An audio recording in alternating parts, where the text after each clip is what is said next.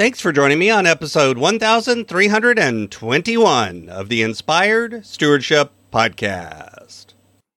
I'm Matthew Dibler. I challenge you to invest in yourself, invest in others, develop your influence, and impact the world by using your time, your talent, and your treasures to live out your calling.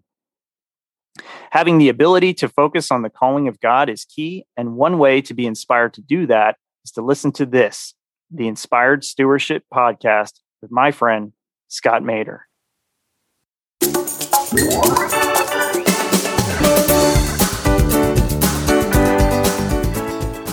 So, a lot of times we solve that problem by just settling, settling for less, satisfied with being half empty, content with feeling that ache in our heart that we can never fill.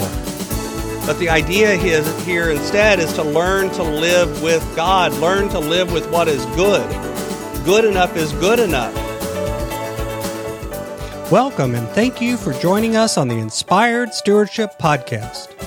If you truly desire to become the person who God wants you to be, then you must learn to use your time, your talent, and your treasures for your true calling. In the Inspired Stewardship Podcast, you will learn to invest in yourself invest in others, and develop your influence so that you can impact the world.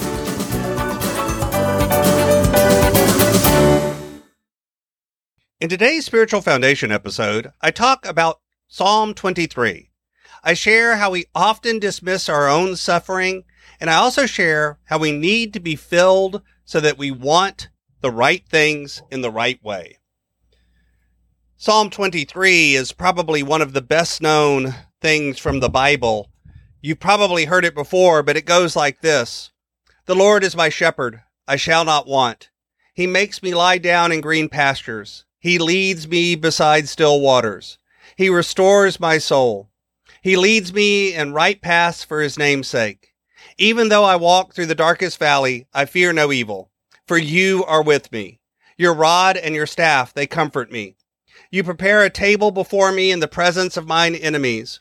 You anoint my head with oil. My cup overflows. Surely goodness and mercy shall follow me all the days of my life, and I shall dwell in the house of the Lord my whole life long. On the one hand, when we think about suffering and look at it, it's something that's easy to talk about, it's easy to relate to, we all have experience with suffering at some level or trauma. I talk about this and with a lot of different guests on the podcast about trauma, big T trauma, little T trauma, suffering, things that have happened on our journey. But we often do a comparison thing when we're thinking about our own suffering. We either decide that our suffering isn't as bad as someone else or it's maybe worse than other people's. And then we feel guilty for thinking about it or name it. We, we tend to downplay our own suffering. But the truth is, our trauma, our pain is our pain. Our suffering is our suffering. Our journey is our journey. Regardless of whether it's big or small or big T or little t or big S or little s, it's still real and it still shapes who we are and how we respond to the world and how we think and feel about things. And it seems to be that this is something that is referenced here in this psalm. There's also passages from Peter where Peter tries to get people to understand that suffering is suffering and it's God's presence that allows us to endure. It's God's presence that doesn't reduce the suffering. It doesn't reduce the pain. Instead, it helps us understand it in some way. It helps us recognize that there's someone there with us. There's a guardian that cares for us in the form of the shepherd. And that's what this psalm is referencing too. Yes, shepherding and being a sheep herder is something that isn't probably as familiar to most people today, but I think that image of being a shepherd or a sheepdog or taking care of sheep is something that we've heard and seen and we get it. And part of the reason we get it is because of the story of David. David from the Old Testament, the king of Israel, a war hero, a builder of palaces, and a writer of psalms. Or at least we attribute a lot of the Psalms to David. And the truth is, we don't actually know which ones were written to, by David and which ones were attributed to him. And someone else may have put his name on them. But a lot of times we attribute them to David and we feel that David maybe wrote it. And you can picture in this case, if David as the, a young boy was out watching the sheep, watching over the sheep for his father and his brothers, and maybe he hit upon this short little tune and this little message in the psalm. Maybe he, he runs home that afternoon, that evening, and he comes in and he says, Hey guys, I wrote a new song. And the brothers are like, Yeah, and split off and go their own way. His dad, Jesse, is I really don't have time to listen to it right now.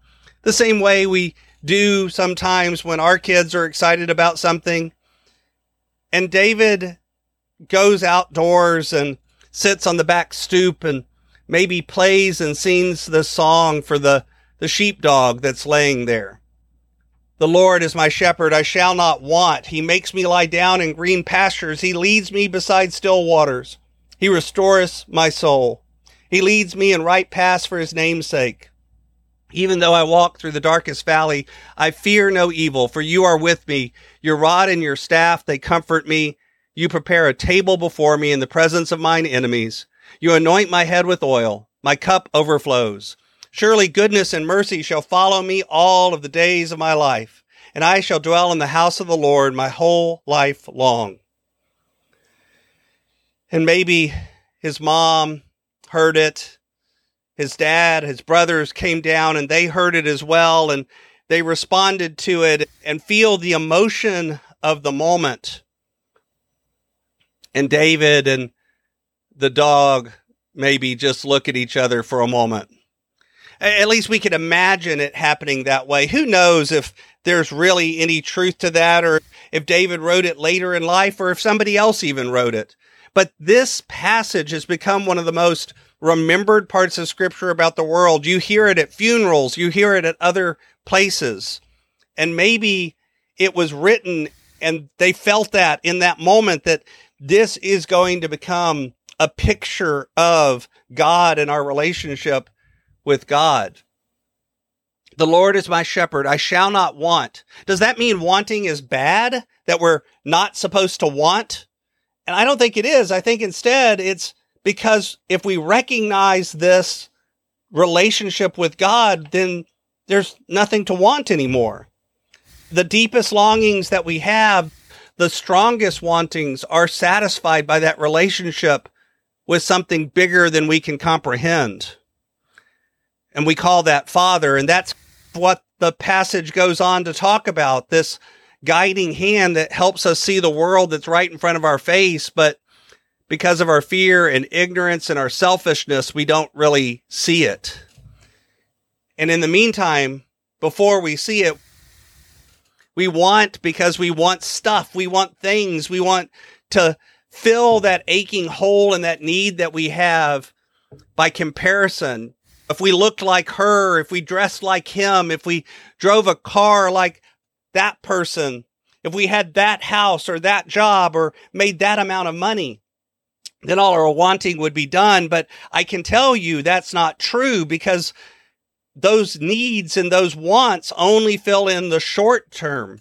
They last a little while, but then they become normal again and we want something else. So a lot of times we solve that problem by just settling for less, satisfied with being half empty content with feeling that ache in our heart that we can never fill. But the idea here, instead is to learn to live with God, learn to live with what is good. Good enough is good enough. But instead, here, the 23rd Psalms points out that means that we'll have a banquet that is overflowing the table. We'll have overflowing cups. We'll have peace in our heart and we'll be pursued by goodness and mercy. It's not about not wanting because you've settled, not wanting because you're just taking good enough. It's about not wanting because you're completely filled with the love of God all the way to the top, and now it's spilling over. It's about learning to want the right way, learning to want that relationship with God. Thanks for listening.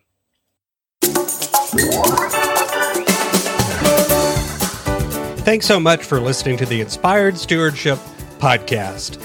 As a subscriber and listener, we challenge you to not just sit back and passively listen, but act on what you've heard and find a way to live your calling. If you enjoyed this episode, do me a favor. Go over to facebook.com slash inspired stewardship and like our Facebook page and mark it that you'd like to get notifications from us so that we can connect with you on Facebook and make sure that we're serving you to the best of our abilities with time and tips there. Until next time, invest your time, your talent, and your treasures, develop your influence, and impact the world.